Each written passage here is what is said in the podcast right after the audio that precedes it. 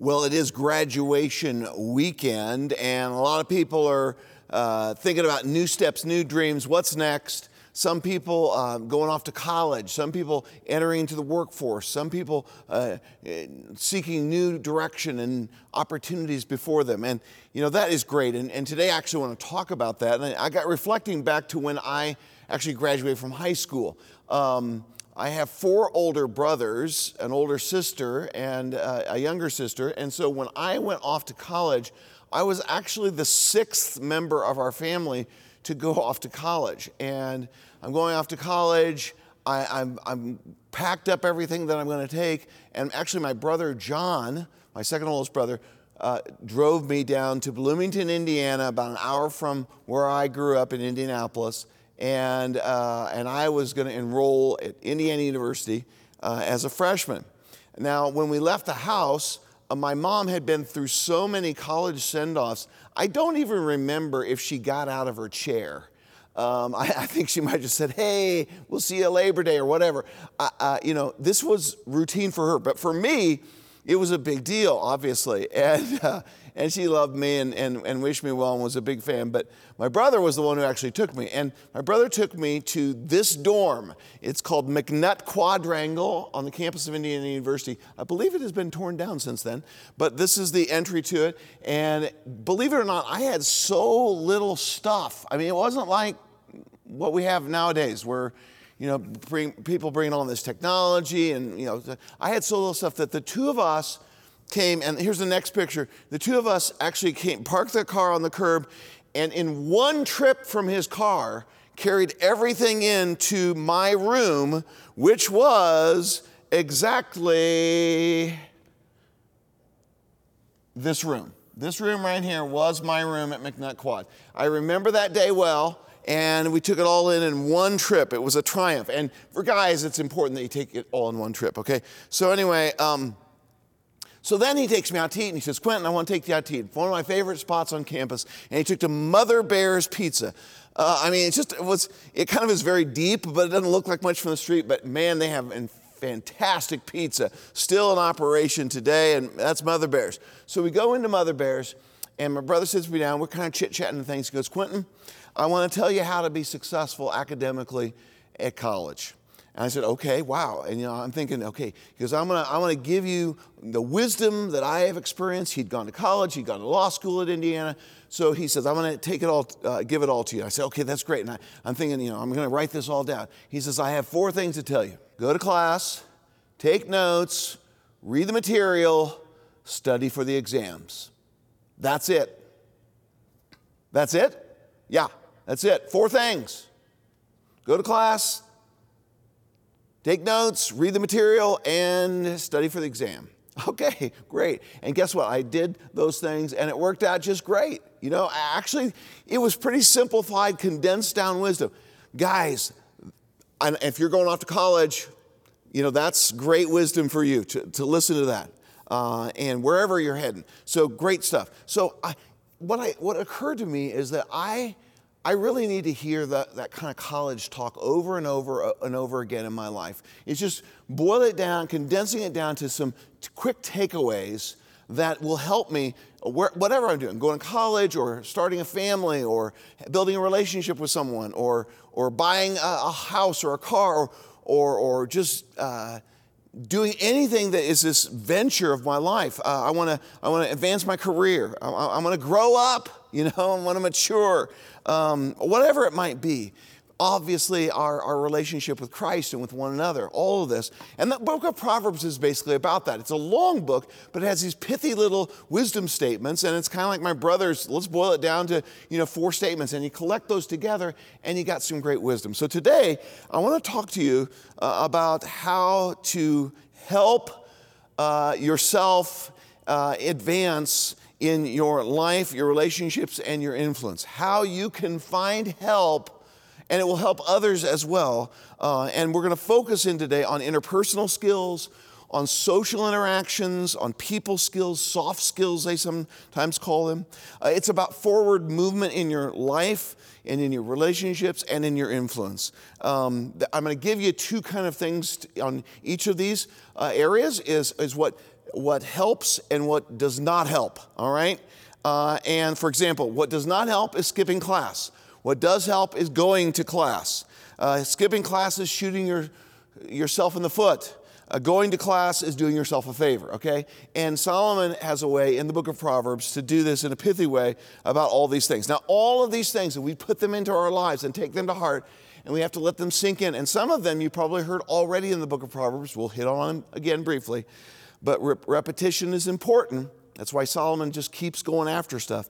But ultimately, all of this does what? It honors and glorifies God because He made us and we're taking the wisdom that He has in Jesus Christ and in His Word and we're pouring it into our lives. It reflects God, it honors God, it, it glorifies Him. And it makes me more Christ like because Christ was, uh, in, in Christ are all the treasures of wisdom and knowledge. So we become more like Him. Uh, and it brings untold blessing to my life and to yours and to everybody that we are around. And it also helps us to have build a better influence, both with our families, our friendships, and, and with the people on the outside. People who are outside of Christ. All of these things are going to help us. These, I'm going to give you 10 of them actually, all of them. We're going to cover both Proverbs 17 and 18 today. We only briefly covered 17 last weekend. So I want to talk to you, and here we go. First thing I want to talk to you is about your work ethic. Your work ethic helps you advance. Okay, your work ethic. Here we go. A prudent servant will rule over disgraceful son and share an inheritance among brothers. The picture here is you've got a person who has a place of honor in the family. He's the son. And in the ancient world, they also had servants who helped them.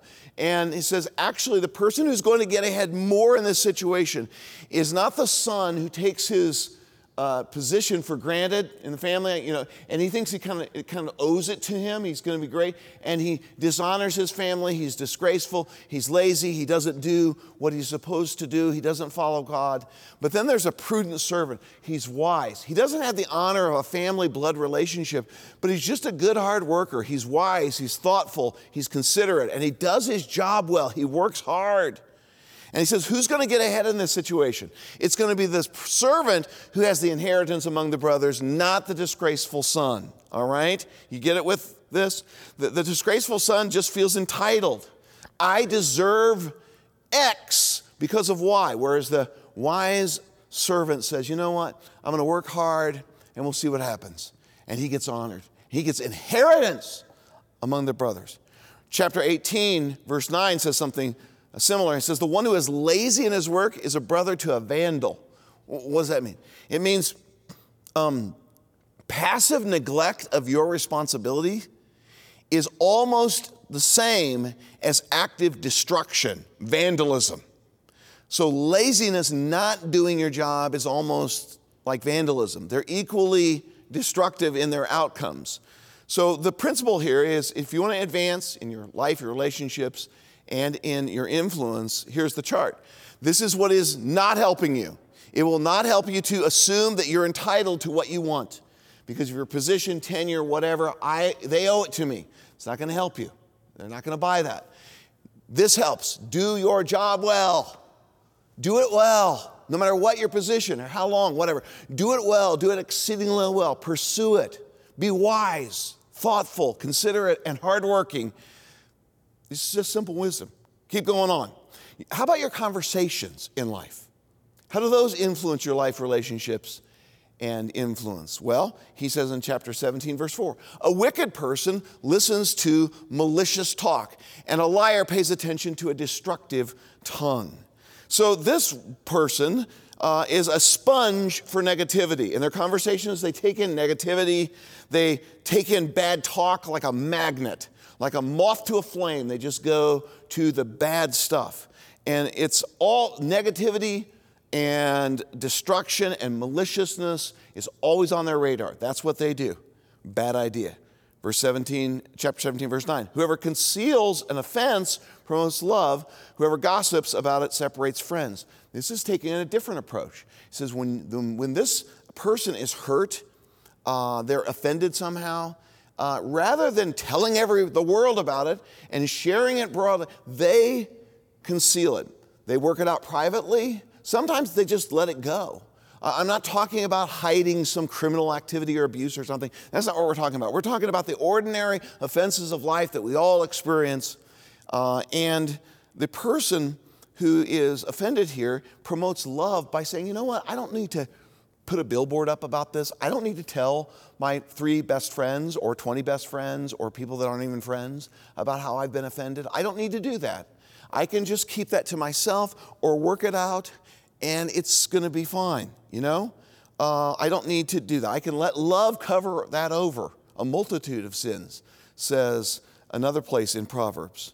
But whoever gossips about it separates friends. The person who starts telling people other, they end up separating relationships because guess what? These two people, there's an offense, and then this person, instead of uh, loving and forgiving or letting it go or whatever it is, they go tell these other people, some of whom are these friends with this person, and now they've separated these friendships. Guys, this happens so often. It's so sad, but it happens constantly. Um, by the way, you really appreciate somebody, um, we were talking about this week at, at, at, one of our staff meetings, you really appreciate when maybe you did something wrong and somebody could throw you under the bus, but they don't. They choose not to throw you under a bus. That is what this talk about. They conceal an offense, they're promoting love. They're not always having to tell everybody else how they were offended or the whole story or the rest of the story. They just love and let it go. Um, chapter 18, verse 8. A gossip's words are like choice food that goes down to one's innermost being. In other words, it isn't just what you say, it's actually just what you listen. When you take it into your ear and let it enter, it just goes into your ear and it's like taking food in. It tastes so good, juicy tidbits, but they go down into your soul and they, they do something to you that's not good. It, it actually corrupts your inward person. So once you hear it and once you give attention to it, and you take it in, it never really leaves you. It actually is always a part of you. You've talked to malicious talk, destructive talk, bad talk, filthy talk, whatever. It just becomes a part of who you are. And that's, that's not good. God can forgive that, but it's going to affect you. Here's the principle. Here's what's going to help you to advance. Uh, not help you to advance is to listen to gossip and air all your grievances to everybody else. Broadcast it. What helps you is to let love rule in your conversations. There's forgiveness. There's the benefit of the doubt. There's not holding a grudge. There's reconciling. We're working it through. Whatever it might be, you do that. And it just, you know, like Paul says, as far as it depends on you, live at peace with everyone. You can't always control everybody else, but you can control your own heart. And you said, I'm going to live at peace. All right, there you go. Okay, this is going to help you advance your life, uh, your relationships, and your influence. Okay, here's another one um, your personal growth. So this is when you need, I need to grow personally. A rebuke, someone corrects us, someone says, this isn't right, you didn't do this correctly, uh, or you acted wrongly in this situation. This, that, that simple word cuts into a perceptive person. They perceive this, they're listening, they have a teachable heart, and it really, they take it to heart. It really cuts into them, not in a negative way, but it actually makes a huge impact on them because they're wise people, they're always learning, wanting to grow. Whereas this actually has one word of correction has more impact on a person who's eager to grow and listen and learn than a hundred lashes into a fool. Um, so, you know, in other words, for the fool, it's an exaggeration here, but it never really sinks in for that person. They just don't listen, they don't want to hear it. When confronted, they will never uh, respond and take it in because their defenses are up and they say, I don't want to hear it. And so, uh, another verse, verse 24 in chapter 17. Wisdom is the focus of the perceptive, but a fool's eyes roams to the end of the earth. A perceptive person, a wise person, person who wants to learn and grow, says, What can I learn today? What new wisdom can I take in today from, from what I'm reading or what I'm looking or what someone is saying to me? How can I grow spiritually, relationally, financially, um, in, in any way in life? They're constant learners. Wisdom is their focus. Whereas a fool's eyes roam to the ends of the earth. They're just always scattering around looking at every last thing. And, and they're constantly looking for the next shiny object. And moreover, when they're given something that is constructive, criticism, they look all over the earth for what's my excuse? Who else can I blame? That's what, a, that's what an unwise person does, a fool, which is kind of a morally corrupted person or a person who's just not following the Lord in this um, chapter 18, verse 2 says, A fool does not delight in understanding. They don't care about that. That's not what they're interested in, in growing, learning. They only want to show off his opinions. So, this is between the difference between listening to learn something and talking to impress someone. This is the difference between wisdom and folly. Chapter 18, verse 13 the one who gives an answer before he listens. This is foolishness and disgrace for him. In other words, you start talking to them about something and they are just waiting to respond. They're starting to they interrupt and they, they already know the answer before they've even heard what you have to say or even heard, oftentimes from people that are in a position of mentoring, teaching, whatever. Jumping to conclusions, doesn't even attempt to understand. Here, here's, here's, the, here's the principle here. If you want to advance in your life and relationships and in your influence, this is not helping you to dismiss direction for your improvement. To say, no, I want to hear it. Just dismiss it out of hand. They're trying to help you to improve or to grow, and you don't want to hear it. You're just a brick wall. This does help you. You say, I'm going to commit to learn and grow, even when it's hard. It's a hard situation, or it's hard to hear, or it's just hard to study, or whatever. I'm going to do this. This is the principle of how to advance in your, per, your personal growth. Let's keep going. Let's talk about the company you keep, who you hang out with, who you listen to, who you, you, you includes your uh, closest associates. I'm not talking about befriending people who are far from God. That's great, needs to be done. I'm talking about people that are in your inner circle. Um, we are so shaped by these associations. Uh, chapter 17, verse 11 says, An evil person desires only rebellion. They're looking for rebels, they're looking for people who are getting in trouble. They're looking for people that cause problems and who rebel against legitimate authority and law and good sense and common sense. And what it says here, a cruel messenger will be sent against him. In other words, that's going to hurt you in the long run.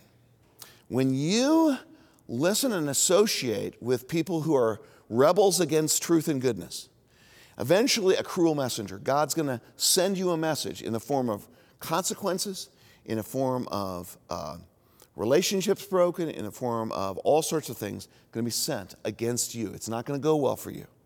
So when you're disloyal to the family, to the team, to the friend, to the spouse, and to God, and you only want it your way, or you're selfish, we all get this way. We want to throw off all the restraints and have it our way. The warning is what goes around comes around, and sooner or later you're going to experience some severe consequences. A cruel messenger. Traitors, disloyal rebels get in trouble eventually. Beware of hanging with people who constantly run down other people, who constantly push against the, uh, the truth and goodness and wisdom. Chapter 17, verse 12. Better for a person to meet a bear robbed of her cubs than a fool in his foolishness. You talk about mother bears? Okay. That was a pizza place in Bloomington, Indiana. But there's another kind of mother bear, and it's this one a bear robbed of her cubs. What does a bear robbed of her cubs look like? Extremely angry, extremely defensive, very protective, and extremely violent, who wants to rip you to shreds. Okay, that's what the bear is. Mother bear's not happy.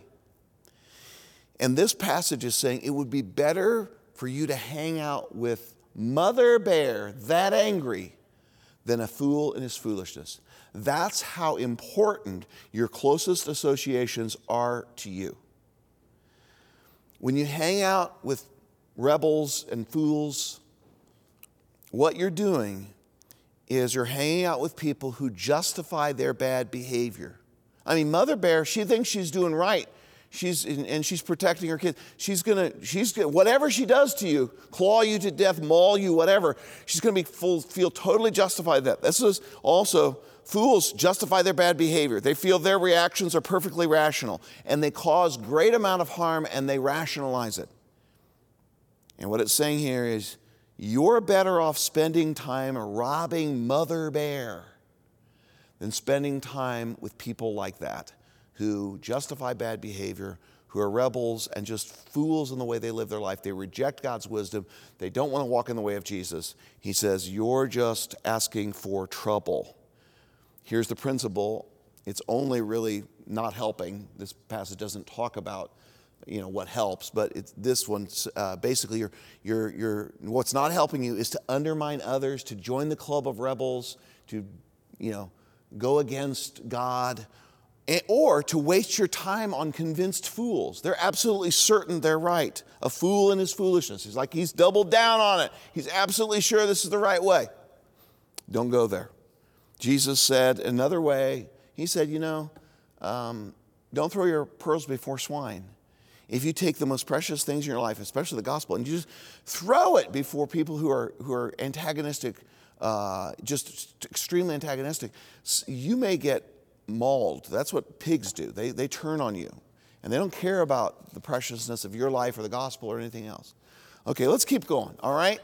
Uh, let's talk about handling conflict. When conflict arises, which it inevitably will, in any good relationship, in any good marriage, in any good friendship, workplace, whatever it might be, there are going to be conflicts, all right?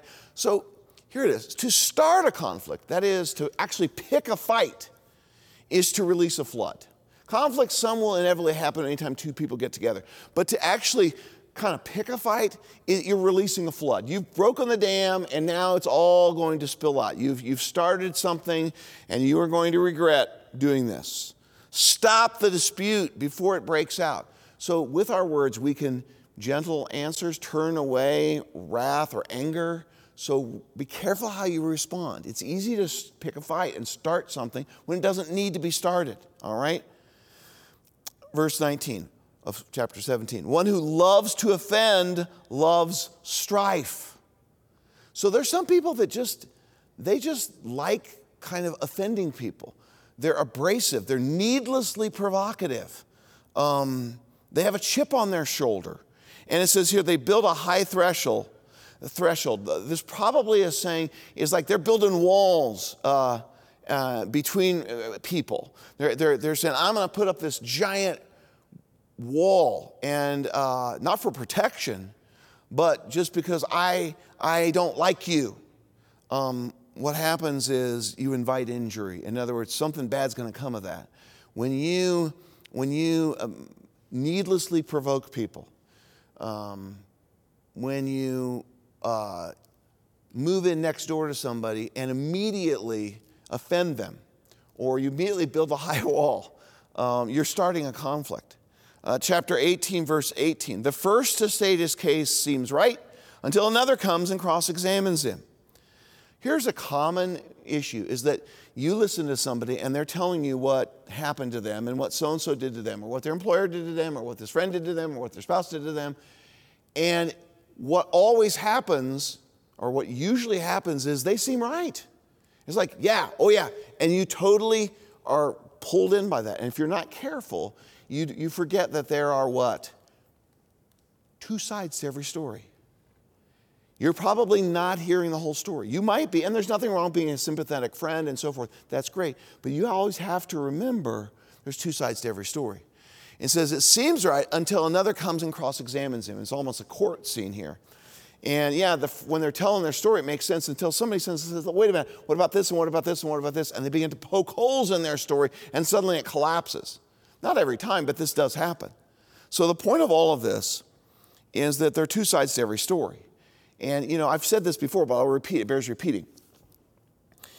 When you hear, like in a marriage situation, and I learned this over the years, many years of pastoring, when you hear a spouse come in and they tell about a conflict or an issue, I now know what? How much, what percentage of, do I know of the story? I know, you said 50%. I don't. I know 25%. Now I hear the other side. The other spouse comes in independently and they share their side. Now I'm up to 50%. I get both of them together, spend a lot of time with them, hear both sides of the story uh, thoroughly. Now I'm up to 75%, and I'll never get to 100% because no one knows what goes on behind closed doors. So be careful. I, I, had to remind someone one time who came to me and said something, shooting off on something about which they had really very little knowledge of. And I said, be very careful of commenting or making a judgment about something of which you have no firsthand knowledge. Were you actually there? Did you actually see this? Or are you an objective person who is witness this. If you're not, then realize, be careful about this. Here's the principle handling conflict. When conflict arising, arises, this is not helping. Pick a fight, take sides, and cause even more drama. That is not going to help you get ahead in any friendship, in any relationship, in any marriage, family situation, work situation, neighbor situation, none of that is going to help you. What is going to help you is look for the win win. There's two sides. Is there a win win here? Is there some way that we could bring resolution or at least an acceptable um, you know, end to the conflict, right? And maybe everybody involved can win, win, win, win, win. That's how leaders lead. That's how winners win. They look for win win. Okay? This is how you're going to advance in your life relationships and influence. How about your maturity? Especially as you're interacting with people, how mature are we in how we respond to interactions? It's related to what we've already talked about. Chapter 18, verse 1 says, The one who isolates himself pursues selfish desires he rebels against all sound wisdom. So the scene is, for this verse, is this. We're interacting, we're going about our, living our lives, doing our, our stuff, and a situation arises in which it requires me or you to learn some wisdom. And it also requires us to actually act in wisdom love people, love and wisdom, have some savvy, have some tact, some have some diplomacy, have some listening skills, all bridge building, all those things. Maybe even listening to some very hard things to hear. This is maturity in interaction. That's what mature people do. But this verse is not talking about a mature person, it's talking about an immature person. This person has no room for that sort of behavior. Instead, they isolate. They, they're immature. They mope. They sulk. Don't tell me what I don't want to hear. And they just walk away from it. And they have no, they reject, rebel against all sound wisdom. I don't want to hear it. I don't want to hear it. That's what they do. Your maturity interactions, this is not helping you to say, I'm going to take my ball and go home. And I'm going to play the victim this is so destructive. That kind of isolation and rebelling against sound wisdom and moping and sulking and playing the victim is so destructive to every relationship, to your life, your relationships, and your influence. So destructive. This one doesn't even have a positive, um, you know, so it just says this is, this is not good. Uh, obviously, in a mature would be the opposite of this, you know, listening and all those things I mentioned earlier. Okay, let's go about your influence on other people. How do you influence other people? Chapter 18, verse 16. It says, A person's gift opens doors for him and brings him before the great. Now, what the scene is, is you'd like to have a conversation with somebody. And you knock on their door. And guess what you have in your hand? You have a gift. You have a, guys, box of chocolates or flowers or whatever. And maybe you're meeting in a business context and you bring, hey, I thought you might enjoy this. Here's a journal or a planner or a book I read or whatever, whatever it might be. You, all these things. It's just common sense here. Simple courtesy, kindness, thoughtfulness, graciousness, generosity. Just those simple steps open a lot of doors. They do. Um, those things go a long way. That's why at Valley Church, when we think about influencing our community, we say what? We do good works. We are very active, proactive, interactive, aggressive, zealous for good works, because we know that builds bridges to people. We show kindness, compassion, and mercy and goodness to everybody in our community, even to our enemies. And it, what it does is build good, it builds goodwill. We say we do good works, we build goodwill. People some, anyway, make, begin to listen. They begin to respect, they begin to appreciate, and it begins with, they begin to form relationships with us because we're very we're active in doing kind, thoughtful, considerate things. And then we become good neighbors. we're not just acquaintances now, we actually connect at a neighbor level. And a neighbor can be somebody at work, somebody in your neighborhood, whatever it might But there's a good neighbor, the person in the next cubicle, whatever it might be. You, you, you, may, you become, you, excuse me, you become a good neighbor. And ultimately, this can open up opportunities to share good news. So we do good works, build goodwill, become good neighbors, and share the good news. You want to advance your life? Here's what helps. What really helps, there's really no not helping in this verse. It's just do good works and be very generous. It just opens doors for you. Generosity opens the door um, for you. Being kind, being thoughtful, and really actively pursuing kindness. This applies to your workplace, your family, your relationships, community, neighborhood, whatever it might be. It opens doors for you. So remember, um, on Sunday night, June 4th, we are having the Good for All conference, and we're going to be talking about how you become a more influential believer in Jesus. And we have two fantastic speakers Lina AbuJamra, who's the founder of Living with Power. She's a doctor, she's a Bible teacher, podcaster, she's incredibly, incredibly passionate voice and very, very good at learning to influence others. And then Carlos Whittaker, very impactful speaker. He's just a guy that just deals out hope uh, like you can't believe. And you're going to learn, it's going to bless your life personally, but it's also going to help you become a much more influential believer in Christ to open doors to other people and neighbors and opportunities and opportunities to share the gospel of Jesus Christ. Okay, let's, let's move on to the next one. This is about the impression you make on other people. All right, here we go. Chapter 18, verse 19. An offended brother is harder to reach than a fortified city, and quarrels are like the bars of a fortress. When I, when you, when anyone offends someone very deeply, they get defensive about that. Not in a bad way, but they've been hurt badly. And so their trust is broken and they're like locked up, you know? They're not going to trust you because you've offended them so deeply. Quarrels, quarreling repeatedly constantly arguing. Eventually, people just shut the door, put the bars down, Katie bar the door, it's a fortress. If you are a person that the impression you make on people, maybe their first, first impression or maybe other impressions you make upon them, is that you offend them deeply or you're constantly arguing with them, this will eventually and usually very quickly result in estrangement and mistrust. Those, that estrangement and mistrust comes quite easily, actually. It's easy to offend, it's easy to argue. What's hard to do is to rebuild and to overcome once that's done. Because that person no longer trusts you. I'm not talking about just, you know, ordinary little things that happen. I'm talking about things that are more deep than that. Serious offenses. Um, and, and I'm going to tell it to you straight here.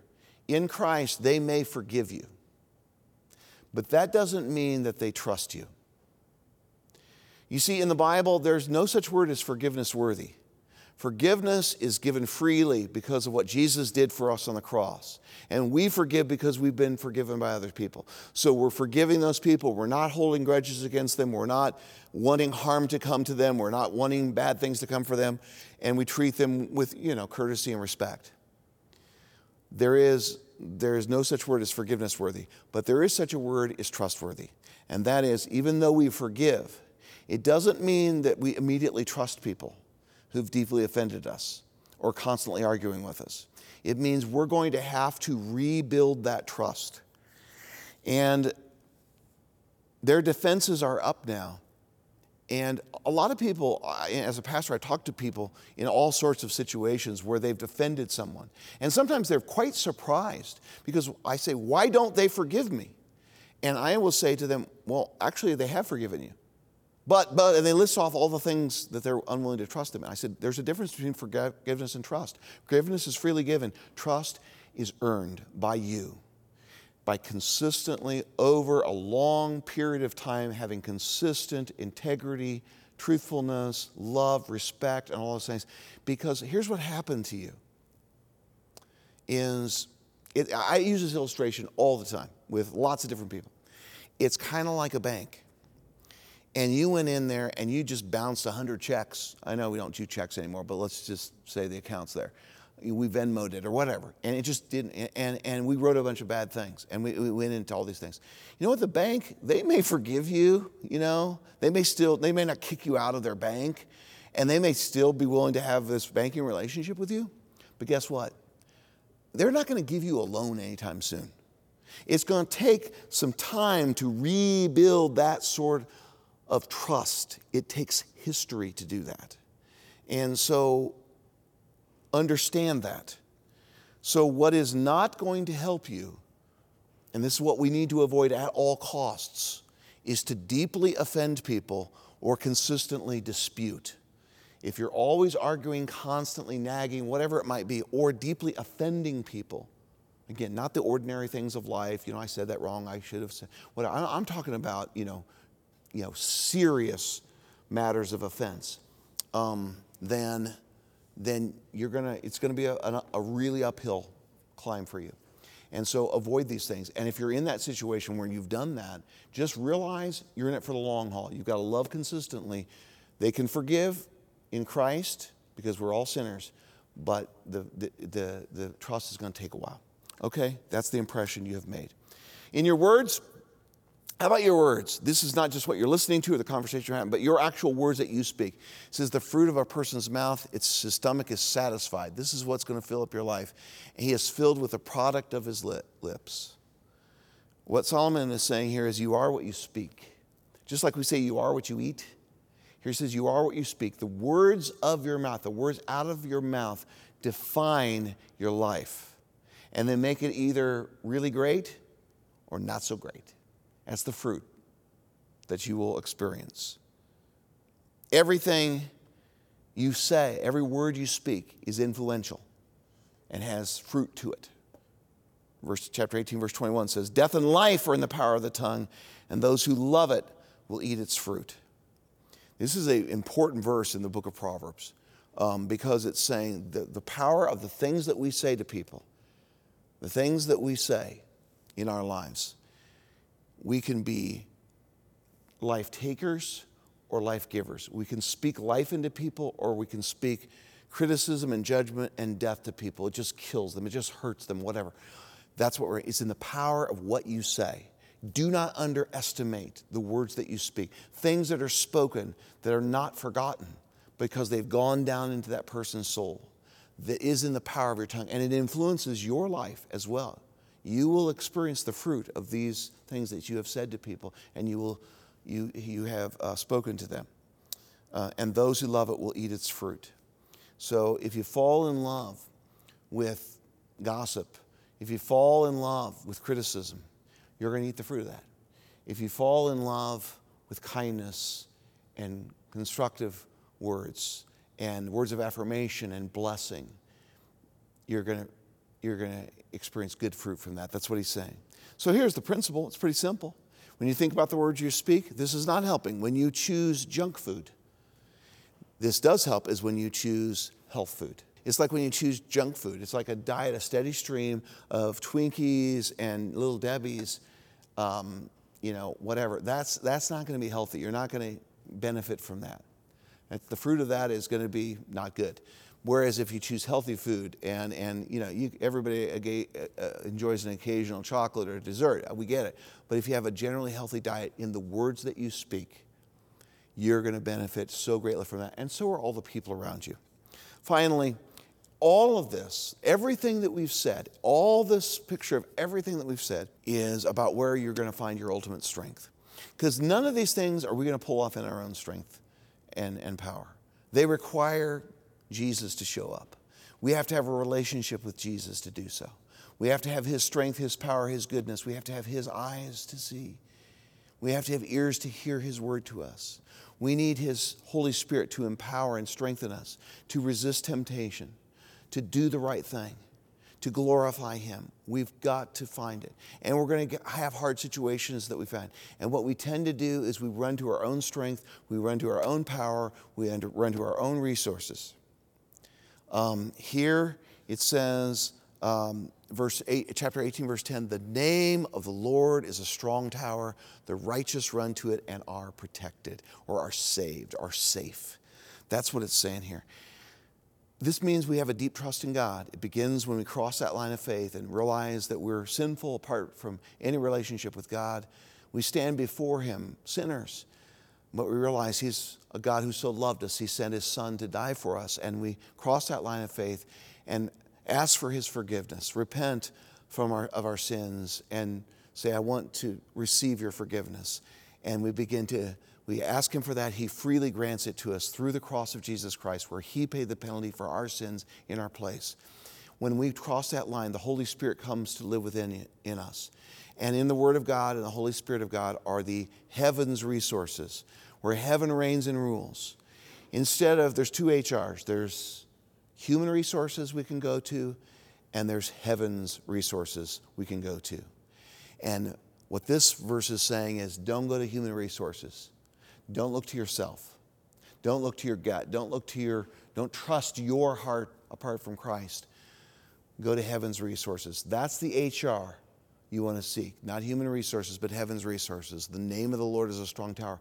The name of the Lord is, is, is not just his name, like Lord or Jesus or his name, but, but it's, it's his reputation, his character. And when you say, when I live in his character, that's a strong tower for my life. When I live and walk in the ways of Jesus, that's walking in the name of the Lord. That's a strong tower for your life where you're safe, where you're protected. This is a great place to live your life from. In other words, in this position, you're going to be able to take in and withstand all the uh, assaults of the world, the flesh, and the devil, and you're going to advance in your life, your relationships, and your influence. Here's the principle run to the Lord this helps. Run to the Lord in all things. Run to the Lord in everything you do. All these things we've talked about. Um, Jesus said in, in Matthew's gospel about how people worry about a lot of different things and they just, we get chasing after these things. And, uh, and he says that's what people who don't know God do. They just chase after stuff. And they want it and they're worried about it. And he says, you know, I know what you need. You seek first the kingdom and the righteousness of God, living, walking with Jesus, walking in the right ways. I got you covered. He says, All these things will be provided for you as well. You can trust me. Seek me first. Put me first. Put all my wisdom that you've heard in this book of Proverbs, put those first. It's going to go well for you. You're, you're, not that life's always going to be easy, but that you're going to experience that. So, I'm back at Mother Bear's Pizza, and I'm 18 years old. And a wise older brother was giving me some wisdom about how to advance in my life. Gratefully, somehow, by the, solely by the grace of God, I actually listened to him. And I got to tell you, I still go back to those simple things that he said that day about life, and I apply them generally, not just to college, but to, to life itself. And, and that's what God wants us to do with His Word. He wants us to take these simple principles and just live them. It didn't do any good for me to eat a pizza dinner with my brother at Mother Bear's when I was 18 years old and just listen to him. I had to take them to heart. I had to actually listen to them, take them in, and then live them. The truth is, it's not really all that complicated. It's listening to it and then saying, How can I move forward? How can I listen and learn and grow? And God's going to bless us if we do this. He wants us to trust Him. He says, Seek me first, and I'll take care of the rest. Father in heaven, thank you for this. Thank you for this day of uh, graduation weekend. And all of us are at different places in our lives where we um, uh, need to, to just trust you in the future. So we want to give that to you right now, Lord Jesus. Whatever is in our future, all these wisdom principles, help us to sink them in. A lot to think about today, but help us to choose one or, or, or another and, and really take it to heart. And all God's people agreed and said, Amen. God bless you guys. Great to spend time in God's Word together. Take these things to heart. Can't wait until we connect again.